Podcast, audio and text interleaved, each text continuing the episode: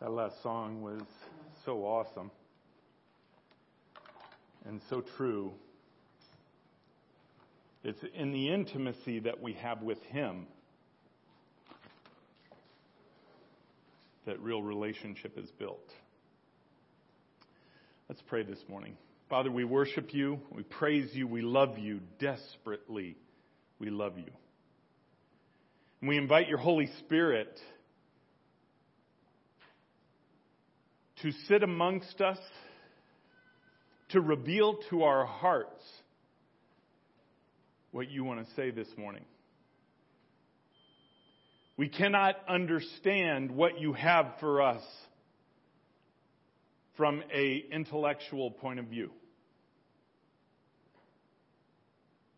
It's only with the partnership of your Holy Spirit that we can understand your will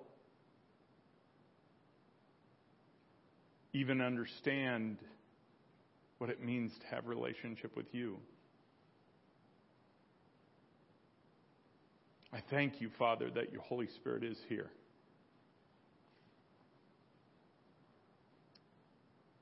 And I ask that your will be done. I give you my mouth, my hands, my feet. I give you everything that I am.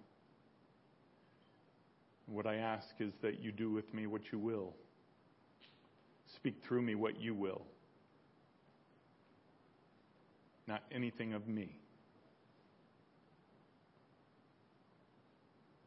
And I pray for an insight deeper than we have gone before, perhaps.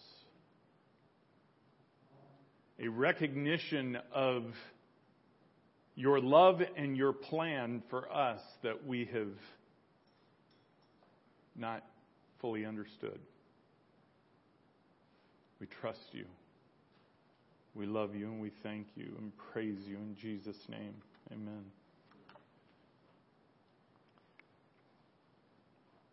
I've shared so many times before that the Lord, oftentimes, He doesn't tell me what we're talking about until I'm up here, or sometimes during worship and stuff like that. This morning is a little different. And I thought it was kind of cool because last night He gave me, He took me to so many scriptures and gave me an idea that I believed I would be speaking on this morning, and, and it is. Now, God could change that at any moment, so buckle up. You know how that goes.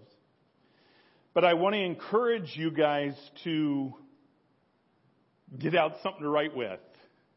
Take down or go back and listen to the podcast. Take down these scriptures. I want you to search them out. Be as Bereans. Search out what is going to be presented to you. But receive, it says in Acts 17:11, receive with an open heart. That's the key, by the way, to being a Berean. That's the key to knowing Scripture as the Holy Spirit presents it to you.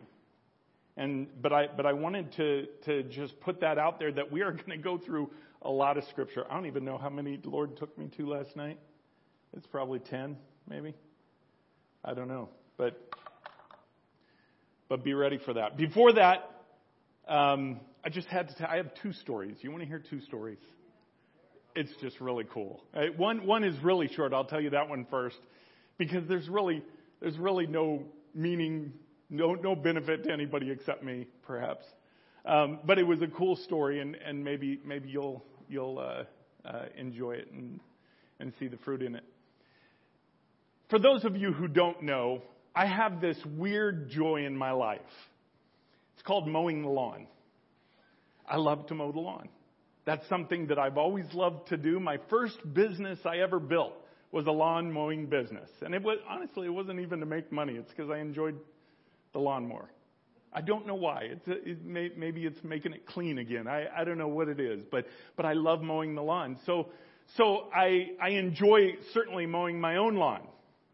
And maybe, I want to say six weeks ago, I'm mowing my front yard and, and uh, we used to have a service that would come out every year and spray all the weeds and do all the, you know, junk that they do. And they're ridiculously expensive. And, and I just couldn't justify doing that anymore for maybe the last four or five years. Well, then weeds come back, right? And and I'm I'm mowing the lawn and I'm making it nice and neat and everything else. And for those of you who've been to my house, you know you know the landscaping I've, I'm putting in there, but I'm seeing all these weeds and it's just irritating me, just irritating the heck out of me. And I'm lo- like, Lord, certainly you didn't create weeds; they came after the fall. You said that in Genesis three. So why do they have to be here now? Why do I have to deal with them now when you have already purchased back them to be gone? And, and I'm kind of, I'm kind of saying that to him half joking, but kind of serious too. It's like, you know, why can't I just command them to leave? And he said, I don't know. Why can't you? I thought, okay. Well, you know, the best way to kill a weed is to grow good grass. That's why they'll tell you if you saturate the place with good grass, the weeds die. They just they can't get any any nourishment. And so I'm driving around on my zero turn, which is just so cool. I love that thing. I'm driving around with this and I'm talking to that weed, talking to that weed, talking to all these weeds. And instead of saying, okay, I command these weeds to die, I'm saying, okay, Lord, you have said your creation is groaning to know the sons of God. Tell your creation that this house is owned by one of your sons and the grass is to grow. And so I declared the grass will grow all over. New grass will sprout up. It will kill the old weeds. And I'm declaring this and I'm kind of driving and you know, believing it, fully believing it because I'm having this conversation with the Lord, but kind of half laughing at myself too, because, you know, this isn't like World War III or anything that I'm praying over. I didn't think any more about it. I'm on the mower yesterday, and I'm going through and I'm mowing the front lawn, and I am seeing, yeah, you, you know what a seedling looks like, a, a, a grass seedling? When it comes up, it's real thin, and it looks like almost hair, right? I'm seeing it all over my front yard. And I'm like, wow, God, you took me seriously. That's awesome. That is awesome. I mean, all over. Bare patches where it wouldn't grow is now coming up all over the place. I'm thinking, man, you're good, God. You're good. And, and that's such a silly example. But doesn't He love our hearts when we yearn after Him? He loves the things that we enjoy. And for me, it's no weeds. Ask my daughters. They hate weeds. They spent a lifetime killing them. Maybe it was a good battle plan. I don't know. That was the first story. The second story is a little more serious, but just as good. And, and it's really an example of where we're at now. Most of you know I have had just difficulty in my sleep. Um, now, a lot of you don't know the details of that, but but the Lord uses my spirit in in my sleep um, to teach my spirit how to fight, to fight things that need to be fought. That's gone on for a long time. Sometimes the battle scars of that can be heavy. About three or four weeks ago, I literally wake up with a separated shoulder. Okay, I didn't thrash in bed and, you know, wake Alexa up or anything else. But I had a separated shoulder. Now, those things don't just happen like, oops, especially when you've never had that before. Those things just don't happen. I woke up the, in the morning and, Lord, what in the world? And he said it was, it was a battle right? My neck has been a chronic problem. It has affected my sleep a lot. And a few weeks ago, I was asking the Lord, you know, I don't want to stop what you're doing in my sleep. If you are teaching my spirit something, if you're using me in any way, do it. But help me to, I didn't use the word cope, but help me to push through and fight some of this pain. Because I'm, I'm in pain pretty much all the time, but there are times where, like, I'm in real pain. I can't move my neck or anything like that. And, and the Lord said to me, He said, I want you to do something for one hour a week. And He told me what it was. It was completely to shut everything off, which is a big deal to set my phone aside, right? That's a big deal. Shut everything off, focus. Not focus on just worship and everything, but to literally focus on being in front of Him physically. Just that I am there with Him in front of His throne physically. And so I did this for the first time yesterday. And it was awesome. One thing I learned is, man, it's really, it, it takes effort to focus. It really does. It takes effort to focus. Even if you pick a time where nobody is in the house or nobody's anywhere, it still takes a lot of effort to focus. I learned that. But here I am. I, am fully focused. I'm saturated. I'm just thinking about the Lord. I have I do have worship music on and I'm just focused on Him and I'm laying there, still as can be, laying on my back. Because I cannot lay on my side. I haven't been able to sleep on my left side for, I don't even know, greater part of the last year, probably. But I'm just laying there on my back, still as anything, and all of a sudden, pop, pop. These two pops in my neck. I thought, what was that? That kind of scary. That was really loud. what was that? And I thought, okay, no, I'm focusing. I'm not going to worry about that right now. So I just went back to focusing. Last night I slept on my left side. I have not done that in a year. I mean, it, it, I know it's a silly little story, but what, when you focus on God, He does everything. Matthew 6:33. There, there's a reason that verse keeps coming back up. It's because if we have the littlest things that we care about, the littlest things, if our focus becomes Him, He cares about the things we care about, even the little things. And it was huge. Man, I, now it's like hour a week. Lord, how about an hour a day? How about every other hour? I'll just focus on you all the time and you do everything else. You know, that's what he wants. That's what he wants from us. In this day and age, that is what he requires from us. Not, not just, hey, you know, if you give me your all, then it's going to be good. No, it's a requirement now. In the times in, in which we live, there's no more setting aside other times. There's no more. No more at all. And so, where he, he has taken me to last night, I was listening to this. Um, somebody sent me a video. It was a.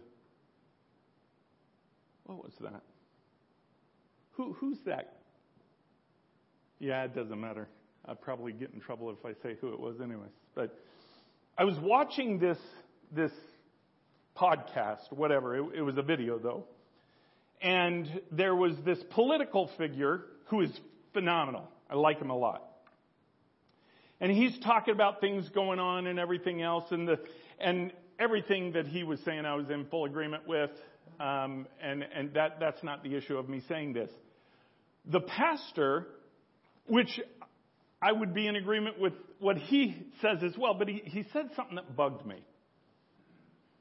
He said that all these things, and he's laying it out in, in prophecy, all these things are really about the coming of the Son of Man. And yes, but you're missing something there. Because he said it's any moment, it's not long before Jesus Christ comes and we meet him in the clouds and we don't have to worry about this anymore. That is fundamentally incorrect. Fundamentally. That's not what the Bible teaches. No wonder people are complacent now. No wonder the bride is complacent now. Because the bride just can sit back and think, yeah, nothing I could do about this. Nothing I can do about the ridiculousness in the world, let alone my own government. But I love you, and I'm just waiting for you to come and get me. I got my bags packed. While the whole time God is saying, unpack your bags. You're to fight. You're to stand up. You're to stand up for what's right. Keep focused on me. Be encouraged that this is your time. Why doesn't the bride see that? And, and, and when I say the bride, I mean probably 90% of the bride. They're just waiting for him to come back and pull them out of the muck and the mire. When Jesus is just saying, Look, I did that 2,000 years ago. You got a part in this. Don't expect for what he paid for to be, that he paid for it to be perfect, and we don't have any place in that. We don't have any responsibility in that. We absolutely do. So he took me a, a bunch of places last night, and I want to take you to the first one, which is in Daniel chapter 9.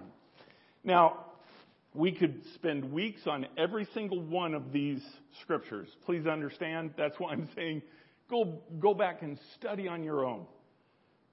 Because the point in which we're talking about today is not to pull apart all of this, but I'm, I'm to show why he wants the bride to wake up and recognize that we have a responsibility.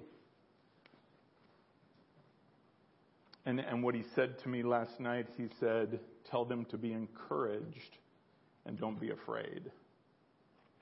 So, Daniel chapter 9, we're going to begin at verse 24, go down through 27. This is called the 70 weeks of Daniel, if you've studied it before. 70 weeks are decreed about your people and your holy city. Now, now, by the way, here he is in, in this decree, God is talking about the nation of Israel, okay? Specifically. 70 weeks are decreed about your people. Whose people? Daniel's people. And your holy city. What city? Jerusalem. To finish the transgression. To put an end to sin and to atone for iniquity. To bring in everlasting righteousness. To seal both vision and prophet. And to anoint a most holy place. Okay, what he's saying is there are 70 weeks left for Israel's history to be completed. For them to come to a place of sin to a place of holiness. It will take 70 weeks. That's what God said. Now, again, we're not going to get into this, but, but that is 70 weeks. Consider each week a seven year period. Because that's what it's talking about. It's 70 sevens, if that makes sense. Okay, now you look back and say, wait, wait a second. We're way past 490 years, you know, since this was decreed. So, and Israel isn't righteous right now. So what's going on? Well, let's keep reading. Know therefore and understand that from the going out of the word to restore and build Jerusalem to the coming of an anointed one, a prince, there shall be seven weeks. Then, for 62, and, and, by the way, that, that is most probably, and, and I won't get into this, but that is most probably the, the beginning building of the temple when it was being rebuilt. Okay? A prince, there shall be seven weeks. Then, for 62 weeks, it shall be built again with squares and moat. Which uh, that's that's your little hint as to why it's talking about the temple. With squares and moat, but in a troubled time.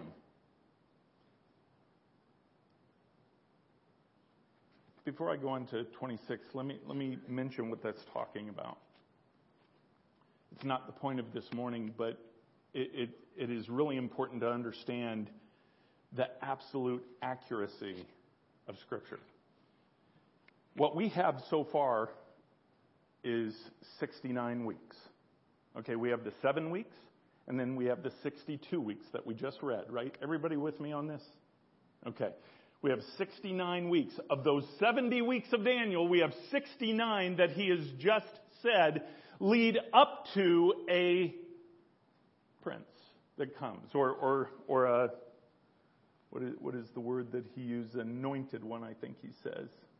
Um, let me, let me just read verse 26. And after the 62 weeks, this is after the seven and then 62. An anointed one shall be cut off and shall have nothing. And the people of the prince who is to come shall destroy the city and sanctuary. This prince is Jesus Christ. This anointed one is Jesus Christ.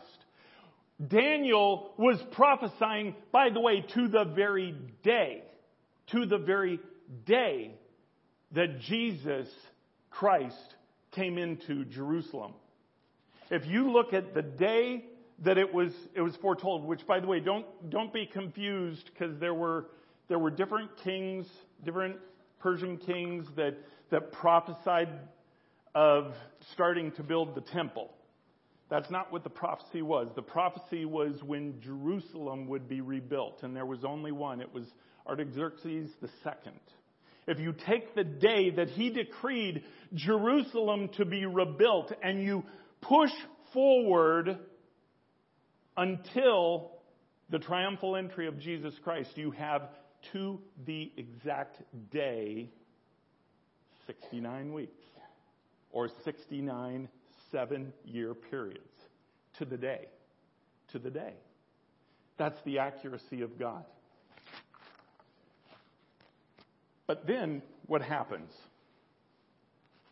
It says, and the people of the prince who is to come shall destroy the city and the sanctuary. Its end shall come with a flood. And to the end there shall be war. Desolations are decreed. And he shall make a strong covenant. So before we get into 27, now you have this portion at the end of the 69th week when Jesus Christ walks into Jerusalem and they're laying the palm branches at his feet, saying he is King of Kings, he is Lord of Lords. And then less than a week later, they're crucifying him. And then you have devastation come upon Israel and specifically Jerusalem. Absolute devastation. About, I want to say 38 years later or 30, 37 years later, you have the temple destroyed in AD 70. And it said there that they would trample upon that nation. But then he goes into the 70th week. And he shall make a strong covenant with many for one week, and for half of the week he shall put an end to sacrifice and offering. On the wing of abominations shall come one who makes desolate until, until the decreed end is poured out on the desolator. So you have the 69 weeks, and then you have what seems to be this gap. And then you have the 70th week. Well, it's widely known the 70th week of Daniel, which is what we just read, that is that seven year tribulation period. In fact, in the book of Revelation, it breaks it down three ways. It breaks it down into seven years. It breaks it down into months. It breaks it down into days. Even, even the, the, what they call the Great Tribulation, which is the half, the latter half of tribulation period, what they call the Great Tribulation, it breaks it down to the very days. Okay? What I want to focus on though, because that, that's all known stuff. That's all stuff that we've, we've learned in, in, in our Bibles, in seminary, whatever, Bible class for years and years, decades, decades. What I want to focus on is that gap. Because clearly there's a gap. There was a gap in there where Israel was to be trampled upon. And it was more than a seven year period. I want you to turn to Luke chapter 21.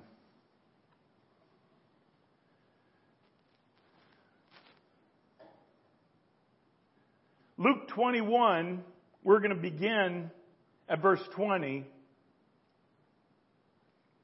But when you see Jerusalem surrounded by armies, then know that its desolation has come near. Then let those who are in Judea flee to the mountains. and let those who are inside the city depart. And let not those who are out in the country enter it, for these are days of vengeance to fulfill all that is written. Alas, for women who are pregnant and for those who are nursing infants in those days, for there will be great distress upon the earth and wrath against this people. Okay, and this is what I wanted to get to, verse 24. They will fall by the edge of the sword and be led captive among all nations, and Jerusalem will be trampled underfoot by the Gentiles until the times of the Gentiles are fulfilled. Okay, there's a phrase there that is very interesting the times of the Gentiles. Because, see, thinking back to what what Daniel was talking about in the 70 weeks that he was given as a prophecy, that prophecy was specific to Israel. That was about their entire existence of sin and when sin would be eradicated in them.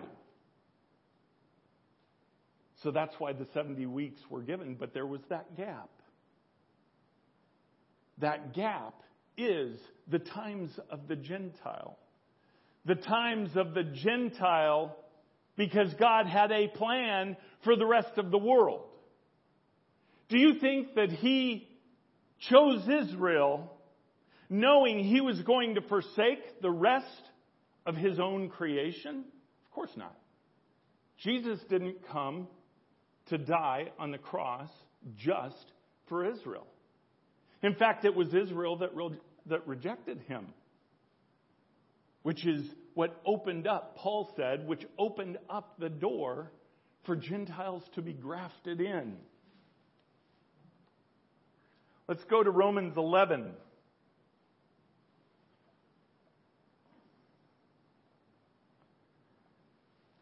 There's a, a reason why Gentiles, and, and by the way, what is a Gentile? A Gentile is everybody else. You have a Jew or a Gentile. If you're Jewish, Gentiles are everybody else, right? And, and so when Jesus came, his own people, his own nation should have known, just if for no other reason, by the very prophecy that Daniel put out there centuries before.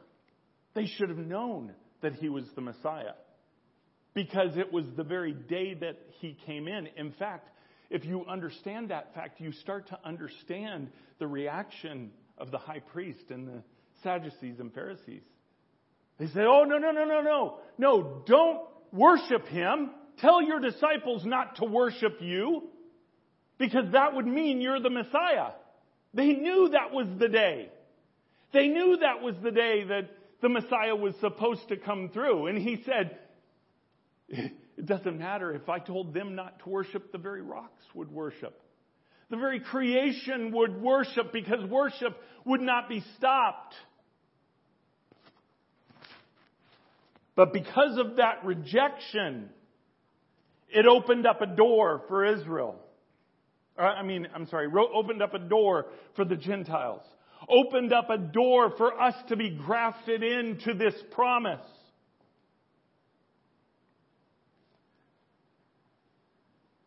So, upon that moment, when Jesus walked into Israel, the end of that 69th week, and then Israel turned on him, it became a hardening of their heart.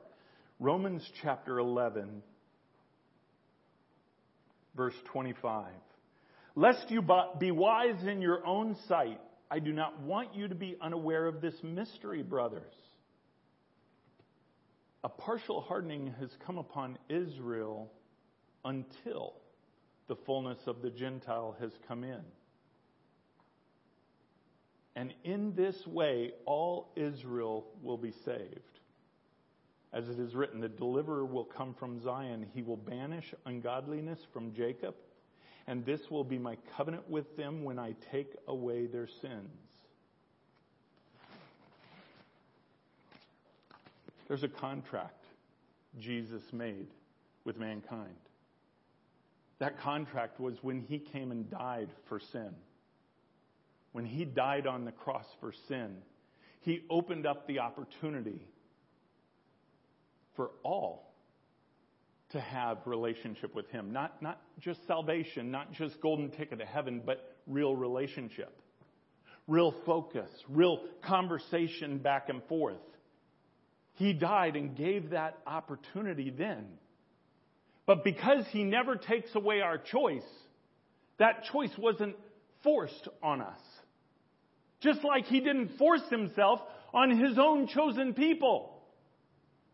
He didn't go in and say, wait a second, no, no, no, no, you're not supposed to reject me. I am the Messiah, and you're not supposed to reject. Wait, I'm not going to the cross. Wait, wait a second, I'll take this by force.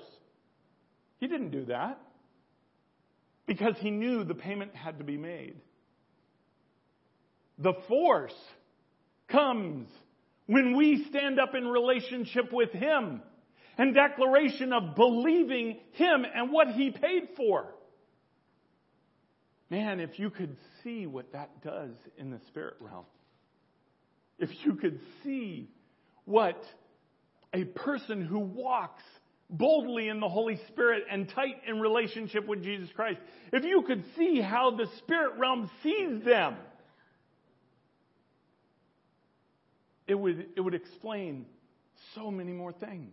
I've asked the Lord, how am I seen in the spirit realm? When I walk down, do, because we saw that with Paul, right? When the, when, when the, uh, I think it was Sons of Sceva or something like that, were trying to cast out and they got the snot beat out of them. They said, well, we know Jesus and we know Paul, but we don't know you. Boom, boom, boom, boom. So Paul was known. I mean, it makes sense. Jesus was known, right? But Paul was known. He was known in the spirit realm. Why? Because he had power within him that was built through relationship with his Savior. Intimacy with his Savior. That partial hardening that we just read.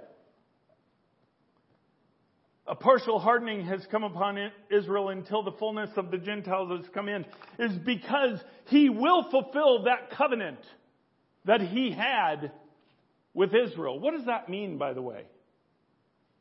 What was his covenant? And what was his covenant replaced with? I mean, read it. His covenant was the law. His covenant was obedience, and I will take care of you. That was his covenant. That is literally what the thousand year reign will fulfill. But Paul even said, this new covenant came. This new covenant that fulfills, if you will, the old covenant for those who would choose it. You know, the Bible says if you accept Jesus Christ as Savior, you're no, you're no longer held under the law. We're saved by grace. We're, we're not held under the reciprocation of the law. Doesn't mean there aren't consequences of things we do. That's a, that's a different story. Of course we are. I'm talking about ticket to heaven. I'm talking about going to heaven or hell. Right? That was open for everyone. It wasn't that, okay, here are the Gentiles and we're going to give them a shot and see if they reject me. No, because when he died on the cross, he died for everyone who would believe. What it did, it put on a level playing field those who would be God's children. That will never change. Whether you are Jew, whether you are Gentile, if you accept Jesus Christ into your heart as Savior, you become His child equal to all the others. You have the same opportunity anybody else does.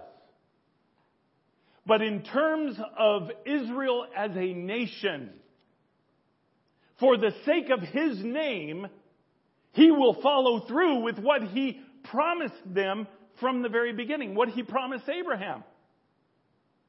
And that will happen. But the time that we're interested in is this time of the Gentile.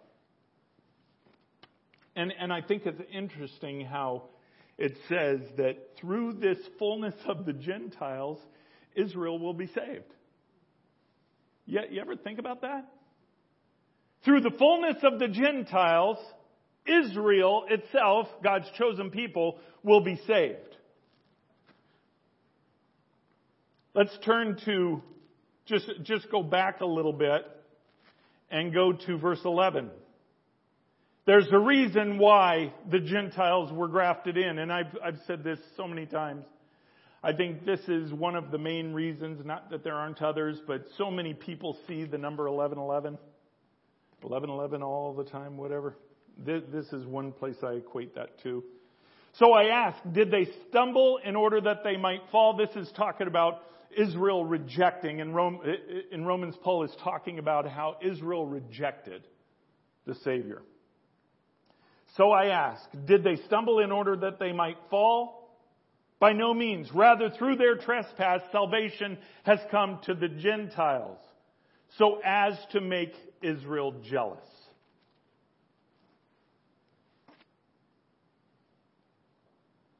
So basically, a nation that was the chosen nation of God turned on their own God. Because of that, it opened a door for most of us. It opened this door of salvation for the rest of the world, literally to make Israel jealous, to bring them to a place of understanding what God wanted to do in them. Okay, so let's think about this logically for a second. If everything was over right now, has that happened? Not even close. What does Israel have to be jealous over the bride for when the bride isn't even unified? I mean, the bride is so displaced, so ripped apart from each other, and even from God. Where you have people, real actual people that are saved, that are questioning the very creation that God has done through this transgender junk. Through all this stuff, taking what God has planned and say, well, you know what, we could tweak that a little better. Just so we could be inclusive. So we can have these big churches. Well, guess what? Those big churches are being destroyed. I declare it in Jesus' name. They will come down, and they are coming down. You see it every day. Because there is only one leader. Only one. Only one who makes decisions. Only one. And it's because there's only one that has paid that price. And that's Jesus Christ.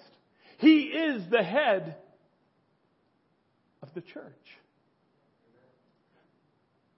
Not, not the head of, you know, some, some consult that, you know, well, you know, we'll reach out to you whenever we need you, but we sure can't wait to be with you in heaven. Oh, that's foolish. Where's the cost in that? Where's the cost in that? He paid everything. Do we really think we have to pay nothing? That's foolish. That doesn't even make sense because we have an obligation. Our obligation is to make Israel jealous. And that's exactly what God's going to do. I want you to turn to Revelation 3 9. Most of you probably even know this thing by heart now. This is a, a verse in the letter to the Church of Philadelphia where God is talking to his, his people. Jesus is talking to his people, these people that, that are so sold out to him and yet have no power, have nothing but their heart, their faith, which is power. And he, he's laying out prophecy for them here in verse 9. Well, let's, let's go back to verse 8. I know your works. Behold, I have set before you an open door which no one is able to shut. I know that you have but little power and yet you have kept my word and not denied my name. That open door is to do the prophecy that God has called literally to make Israel jealous. And then he says in verse 9 what that is. Behold, I will make those of the synagogue of Satan who say that they are Jews and are not, but lie, behold. In other words, those who say they know me, but don't. Behold, here's what I'm going to do. I will make them come and bow down before your feet, and they will learn that I have loved you. Now that in the Greek there, it's where it says bowing down, that's not a bowing in worship. That is a bowing in honor. It's kind of like saying, oh man, I recognize that God loves you. I recognize that you have relationship with Him. You're intimate with Him. I recognize this. That's what He's saying the world is going to do. Hasn't done that yet, has it? Not even close. Not even close. And in fact, just the opposite. The church has been in nothing but attacks. So why would Israel be jealous?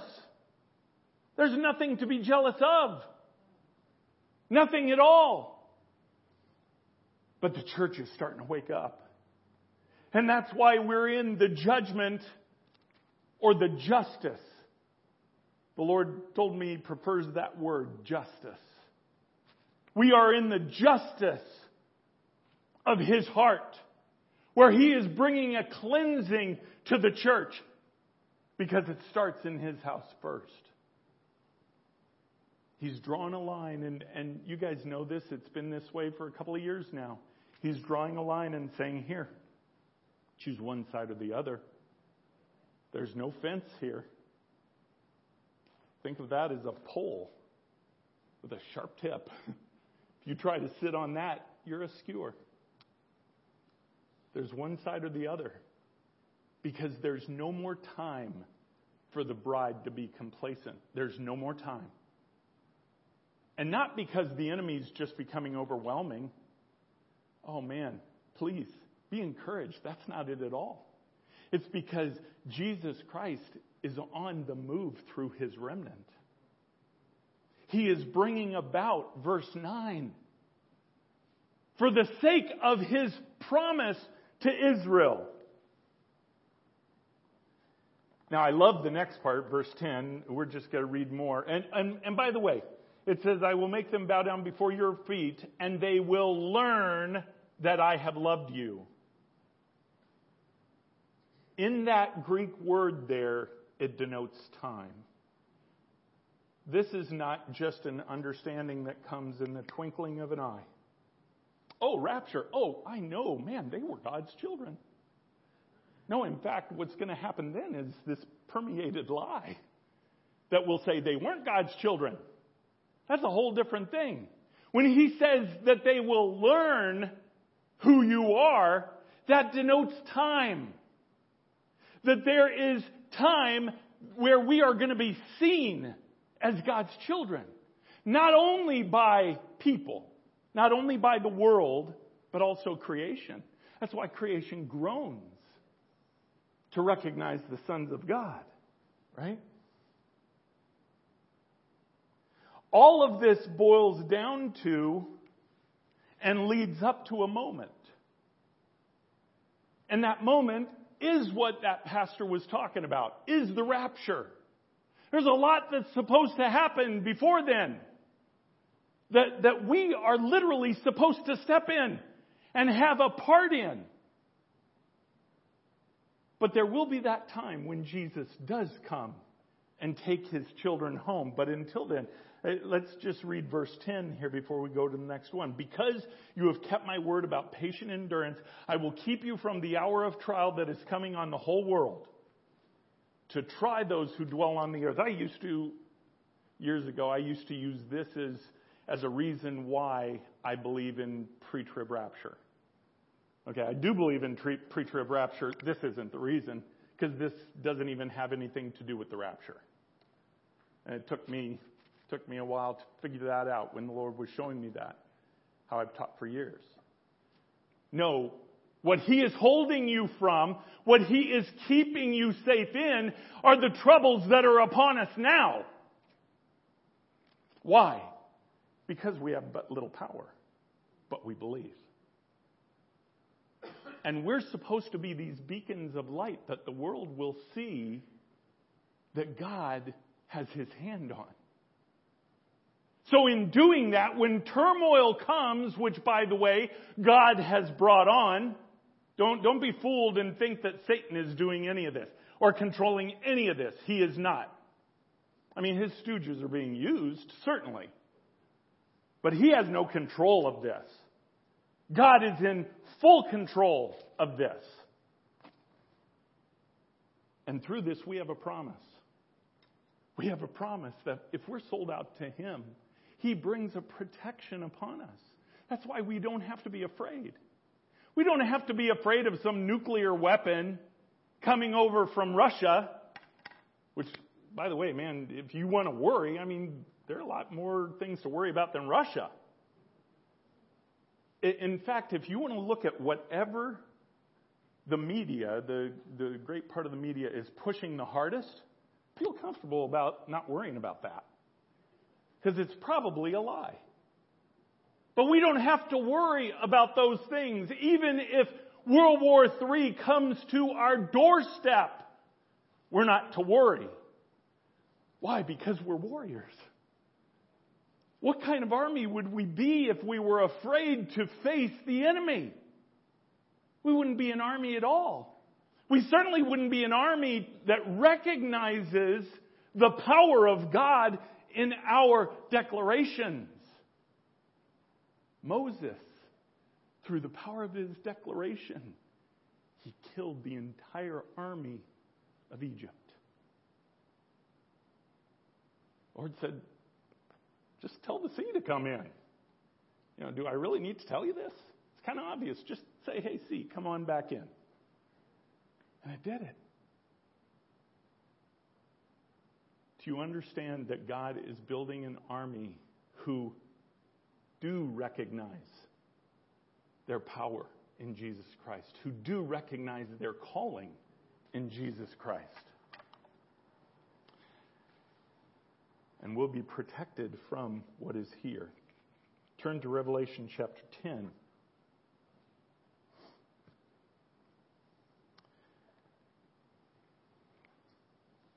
This mystery that we've talked about many times before, this mystery of the Gentiles being grafted in, but it's so much bigger than that. It's the mystery of salvation, the mystery of, of saved by grace. It's the mystery of Him loving a children and bringing us to a point of everything that He promised Israel for the sake of His love for Israel. Here, I, it's, it's like God, okay, you, you rejected me. I'm not going to retaliate against that because I love you. I love you, and I, I, I fulfill my promises, and I'm going to do everything that I have told you, Israel, that I will do. But now I have these people over here that you hate. The very people you hate, I will use to show you that my love encompasses all. So let me show you. So he is going to do with the Gentiles, or we're going to call it the bride, those who receive him as Savior, the bride. He's going to do with them what he intended and will still do with Israel. And that's why I say it hasn't happened yet. But there comes a point when that is done, when the bride has fulfilled all the things that were promised of Israel, and Israel will recognize that, will see it, will literally honor it when that rapture will happen. Uh, Revelation chapter 10, we'll start at verse 1. Then I saw another mighty angel coming down from heaven wrapped in a cloud with a rainbow over his head. And his face was like the sun and his legs like a pillar of fire. He had a, a little scroll open in his hand, and he set his right foot on the sea, and his left foot on the land, and called out with a loud voice like a roaring, like a lion roaring. When I was about to write, but I heard a voice from heaven say, oh, sorry, I skipped a line there. When he called out, the seven thunders sounded. And when the seven thunders sounded, I was about to write, but I heard a voice from heaven saying, Seal up what the seven thunders have said and do not write it down. which, which by the way, is a side note. Anybody who thinks the scriptures are complete, they don't understand scripture, even if just for this piece right here, that there was something said that was not written down. Now, God held that for a different time. I happen to believe that happens to be the time in which we're in now. I don't know what the seven thunders said, but I do believe God is going to show it. That, that's not the point of what we're talking about, though. Sorry. And the angel whom I saw standing on the sea and on the land raised his right hand to heaven and swore by him who lives forever and ever, who created heaven and what's in it, the earth and what's in it, and the sea and what's in it, and there would be no more delay. No more delay. But that in the days of the trumpet called by called to be sounded by the seventh angel, the mystery of God would be fulfilled, just as he announced to his servants, the prophets.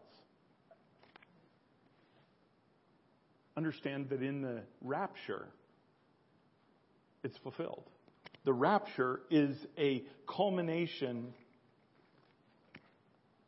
of the fulfillment of everything God promised Israel that he's going to show through his bride.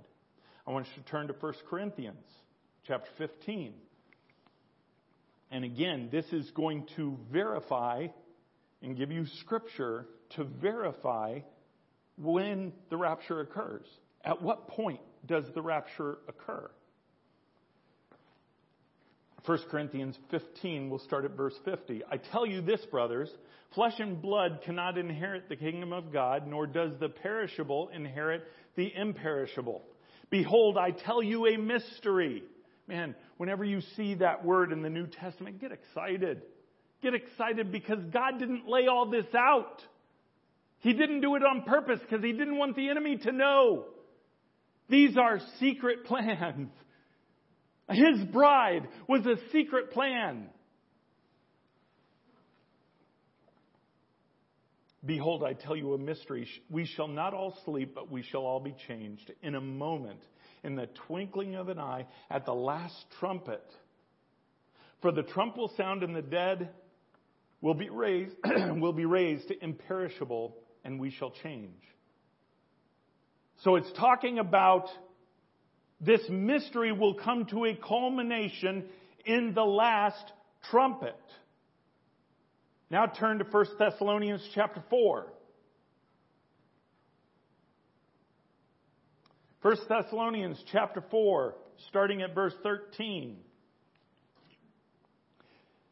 And again, this is Paul writing, but we do not want you to be uninformed, brothers, about those who are asleep, or those who have passed on before, those who, who have died. That you may not grieve as others do who have no hope.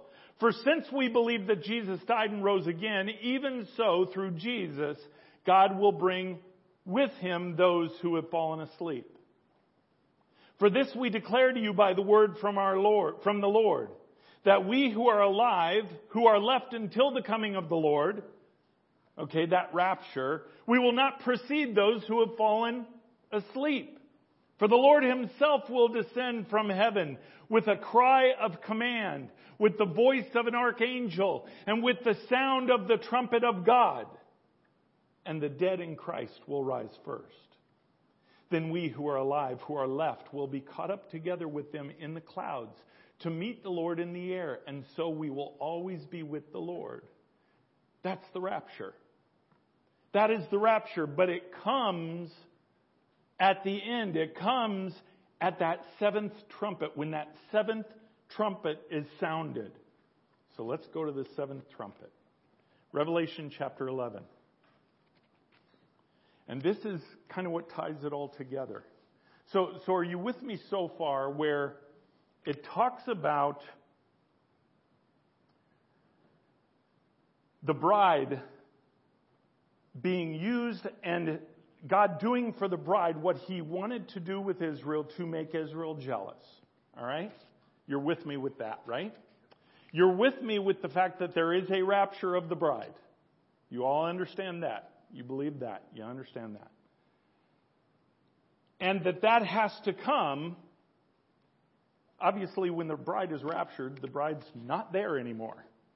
so it can't be that I'll rapture my bride and then, oh wait, sorry, you got to go back because we haven't done, we haven't made Israel jealous yet. You believe that, right? That it's going to come at the end of what God has done to make Israel jealous.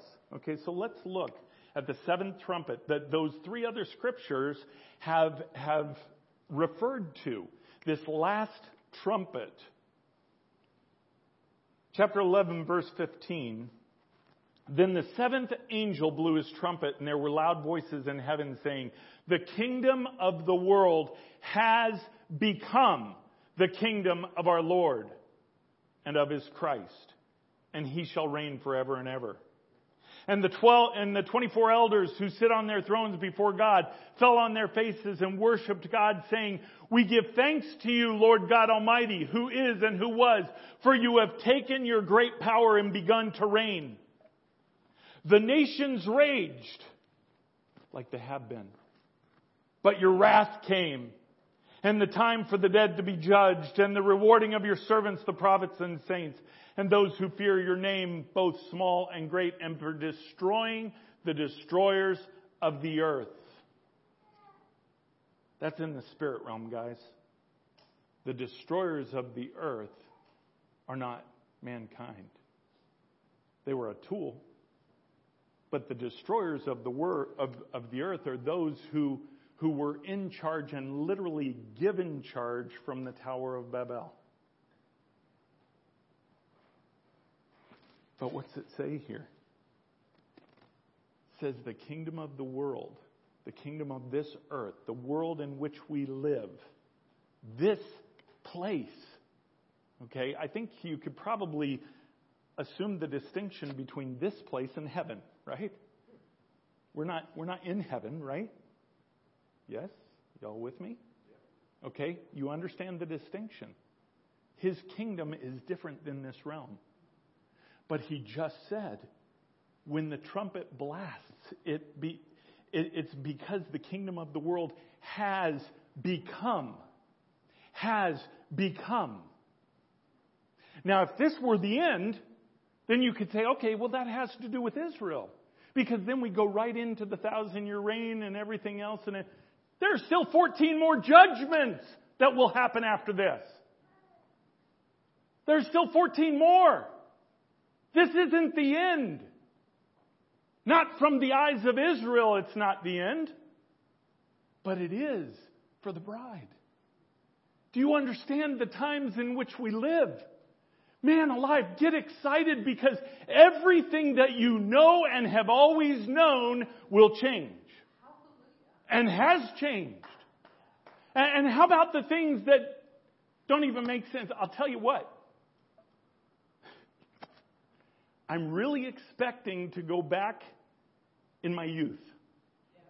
I really am, and I, am not even joking about that. I really, really am. I used to I used to joke a lot of times when, when I had the, just the college students and stuff, and it, it was a big deal to me that, that there wasn't a single college student who could take me. And, and usually, it, and, and, you know, but now that, now that I'm in my late 50s, it's like, yeah, maybe that's why God took me out of the college ministry. But why? Why do we have to degrade? That's, that's not what God's plan was. God's plan was not entropy. Entropy was, was introduced at the fall. Okay? What did Jesus pay for? He paid for that fall to be reversed. That's exactly what he paid for. Now that doesn't mean I believe and I'll become Superman. Or I believe and, and I'll have this youthful body. Or I believe and oh man, Jesus is requiring a lot more than your belief. Those days are over. It's a lot more than your belief. It's like James said, you can believe all you want, but if you don't step in that belief, it means nothing. Faith without works is dead. Works is the fact that you have a mouth and you have inside of you the power of the Holy Spirit that wants to work through you all over the world. Man, if the bride will just wake up, recognize her place, recognize what actually has been paid for, and start to step in it, guess what's going to happen? New grass is going to grow. It is. Believe it. Believe it because your faith is your currency. That's the only currency God accepts, is your faith. Oh, but when we come together in unity with faith, whoo. No wonder Satan's afraid. And, and exactly. And he is afraid. I've shared, I know many people have known this. The Lord has taken me physically before his throne. But there's another place the Lord took me physically, and it was in front of Satan. I saw Satan like, I'm not going to say anybody's name because that would be a little weird.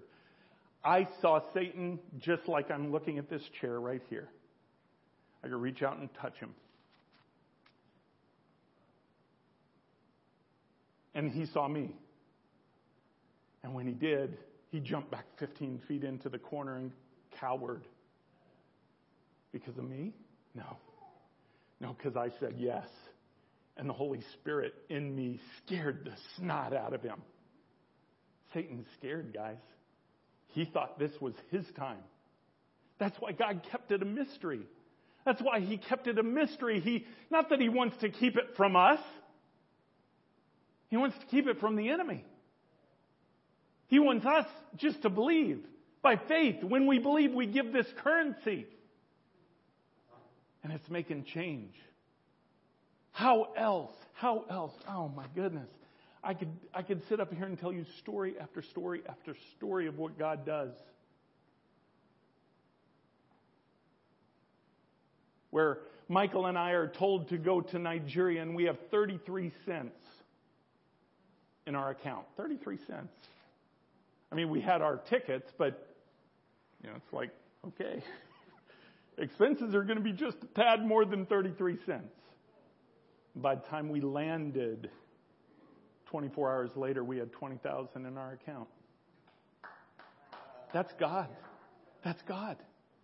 That's God. That's not fundraising capability. Who cares about that? Man, I'll take any day. And you know what? I'm going to tell you this so you can pour your faith into it. You know, Wendy is a special friend of mine because God talks to her and says unique things to her. Of course, it irritates me that she doesn't tell me right away. God told her, I don't know, what was it, a couple months ago, that we're going to get a check for a 100000 Sure enough, a few weeks later, got a check for a 100000 Not from somebody we know. In fact, I'm convinced it's an angel.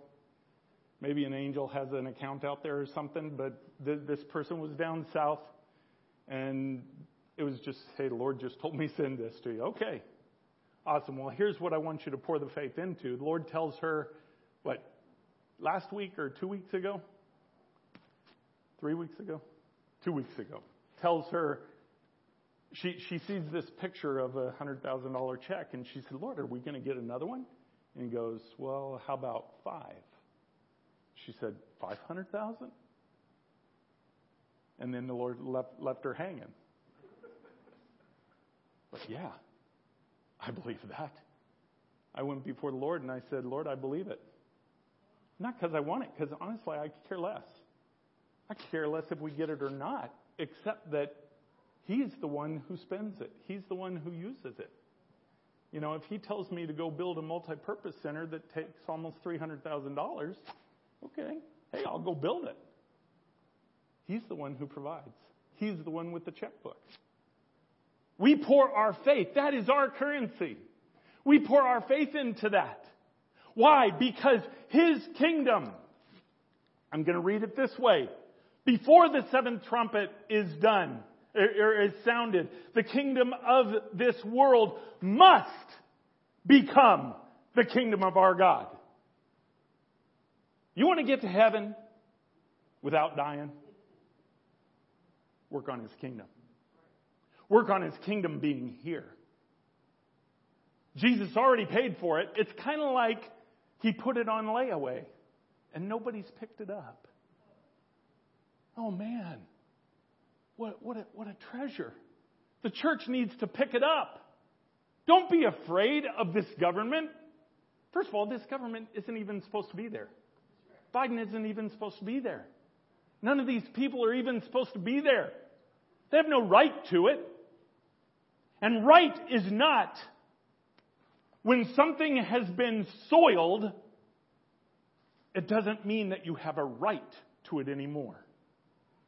Even our Constitution that has been dragged through the mud negates them. By, by the way, sorry, I'm, I'm going to say this. Probably get me in trouble.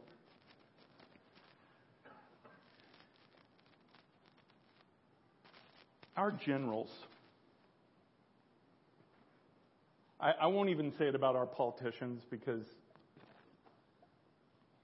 there are some good ones, by the way. Just they're in the minority. But generals and all those in the military, they have an obligation. They have an obligation, whether they're saved or not, doesn't matter. They took an oath to our Constitution. They have an obligation to stand against this administration, against what this administration has done, taking authorities outside of the Constitution. Do you know each one of them took an oath that said, I will uphold from foreign and domestic enemies of this state. If the church doesn't stand up, why would, he, why would we expect them to? So I, I appeal. I appeal to the bride to stand up and be excited because of what God is doing. He's already placed the power there. He's already, he's already placed it. His power will be shown. Now, his power is going to fall in a way that we've never seen before. That's, that's a little bit different subject. I'm talking about what he has opened up that he's already paid for. It's yours. You have an inheritance. Not just in heaven, you have an inheritance here. Do you understand that? You have an how many of you if you knew you had an inheritance here of this insane amount of money or whatever, how many of you would not pursue that? Of course you would. Everybody would. So, what about our inheritance that God has said we have now? You know why we don't pursue it? It's because we don't think it's for now. We think, well, you know, I have but little power, and that must be for heaven. I'm going to get that in heaven. When God, this whole time, is saying, wait a second, I paid for it already. I need you to understand that I want to do it through you because I've got to make Israel jealous. So, you know what? Let's make them jealous. Let's make them jealous. And, and by the way, Jews that have accepted Jesus Christ as Savior, Messianic Jews, you get to make them jealous too because you're part of this family. Doesn't mean you're not a Jew, but it means you're part of the family of God. So let's make them jealous. Let's bring His kingdom here. And that's what He wants. Alex, come on up.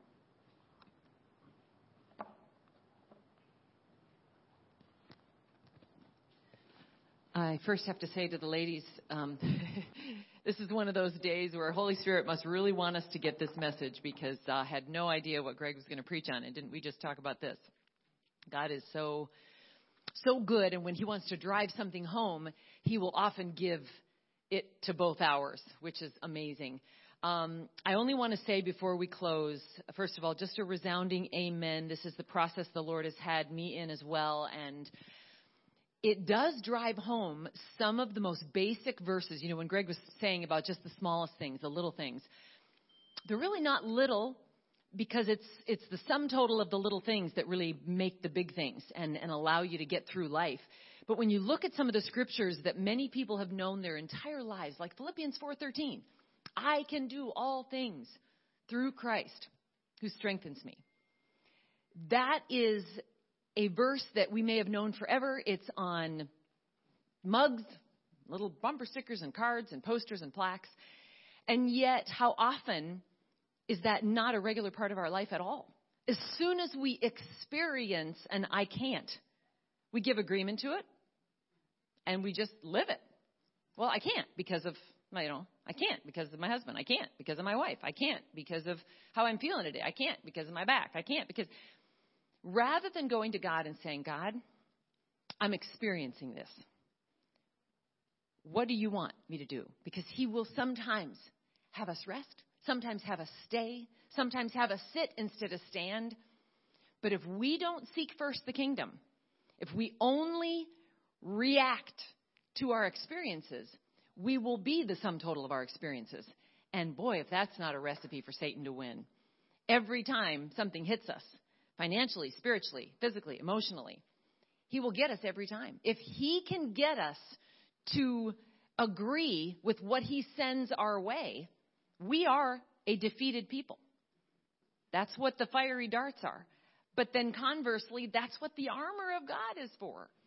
That that things and I was saying this in the prayer call last night, there was just throughout the day yesterday at Lydia's closet, there were waves of discouragement trying to hit me. And God, in His grace, I, I could feel my shield of faith making me impervious to those attempts. They were just bouncing off and just bouncing off. I wasn't seeing what you might think you would expect in that day. But I, I thought something huge is going on here. I know it. I believe it by faith. I know it. And so, no, it's not just a not today, Satan. It's not ever, Satan. But I'll take it today. You, won't, you won't get my agreement with whatever you're sending my way. And, you know, if faith itself, you know, even the world believes in just faith itself. There's a lot of faith in faith. It, which is why you see so many Olympians go through their trials and make it to gold medals. You see, you see disabled people that, that get into um, different uh, areas of, of massive accomplishments just by sheer force of their faith. But yet, believers, we know that real faith is where our, what our faith is in and who our faith is in. And to be filled with faith in the person of Jesus Christ in relationship, I mean, there's just nothing that matches that. Yes, sure will and strong faith in general can move to a certain degree, but faith in Jesus Christ, who is our strength and our joy and everything else we need. That's what's so amazing. And yes, it's easier said than done. But boy, take it one single step at a time. And then notice that every step becomes the next level. Like the staircase here. When you accept by faith where he has you on that step, there's just the next step. Just you're higher. Before you know, you're at the top of the staircase, and you're going to look back and go, "How in the world am I at the top of this staircase?" And sometimes it's even a wow because it's depending on what you're dealing with physically. I don't know how I have even made it through some of the travel back and forth and how it has beat my body up. I, I don't even know how God carried me through some of the things that have happened on the trips some of the things that happened at the refugee camps in the midst of, of bugs and uh, demon possessed people and heat and you, you name it, everything coming against. And God somehow miraculously sustained us. Oh, last minute, we were going to be in an all night prayer vigil. My body hadn't even reacted from the jet lag. And now we're going to start a prayer vigil. We're going to start it at 10 p.m. That is when I go to sleep. Let me just tell you what. I have my tables of, I used to be a late night person, no more started it and it didn't end till six in the morning. I said, Lord. And then he was like, don't say it. Don't say it. Because I was like, Lord, you know I can't. No, don't say it. Is Philippians 4.13 true? I can do all things through Christ Jesus. Wendy said very profoundly in class, as long as you know that it's what God is telling you to do, there is absolutely nothing that can keep you. Bash those doors down. If it is what God wants, then that is all that is needed. Everything else He will do. Because a few verses further down in Philippians 4 is verse 19. And my God shall supply all your need according to his riches and glory by Christ Jesus. He did not send us those checks because he wanted us to just have money. He sent us those checks because he first told us, go to a foreign land, build buildings, and start a work. Oh, and by the way, it's going to take probably about 200 million US dollars to do that. What do you do in that? You just say, well, Lord, if this is you, and you get you get confirmation and you seek his face. If this is you, then it's your money anyway, isn't it? So I'll obey. We'll build. And then he'll supply. And he has done it time and time again. It just does not make any sense. But that's where, and I know I said this recently, that's where the wonder of God comes into your world. Because it's a, I wonder how that happened. I just wonder. God says, yeah, that's me. I'm a wonder and it's beautiful. So know who you are in Christ. It's only the beginning. And I don't care what age you are, man alive. I, I even tell this to my mother, who uh, is almost 90.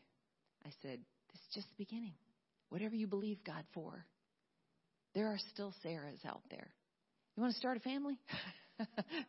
She's only got like a hundred grandchildren, um, but uh, she's she's her quiver is pretty full. But Trust God for whatever. Never be in agreement with whatever the enemy is trying to say. Your time is past. Your prime is past. This time is over. No, it is just the beginning because I can do all things through Christ. Let's pray. Father God, thank you. Thank you for your word. Thank you for how much you lay out for us to see right before us in your Holy Spirit breathed, inspired word. Who we are in you, Lord Jesus, what you paid for, that we would walk in, in total victory, in power and in authority because of our love and the relationship that we have with you, because you first loved us and paid that price. Oh God, how can we not give you everything when it's already yours? God, let us not hold anything back for ourselves. And wow, that is a heavy, heavy statement, God. I know you, you showed that to me even this morning in my worship time. The line, take the world, but give me Jesus. At the end of that Red Rock song called I Will Trust. And wow, the gravity of that. To actually mean the words, take the world. But God, as you have us here, you are saying, live in my kingdom. I will add everything. Thank you for Matthew chapter 6. God, help us to soak in all of it, all of the verses before verse 33 that says, take no thought for your life, what you'll eat, what you'll drink, what you'll put on. I know that you have need of all these things. If I lavishly clothe the birds, how will I not provide everything God, thank you for that. Oh, God, we just need reminders sometimes, and you're so gracious, you're so merciful to just gently remind us while loving us at the same time so so tenderly that you've got us. You've got it. You are there. You will carry us through. If we'll just agree with you and not fight you like the person drowning that is in a major panic attack and literally fights off the lifeguard trying to save them. And sometimes they have to get knocked out just to be saved in that water. Oh, God, do what it takes.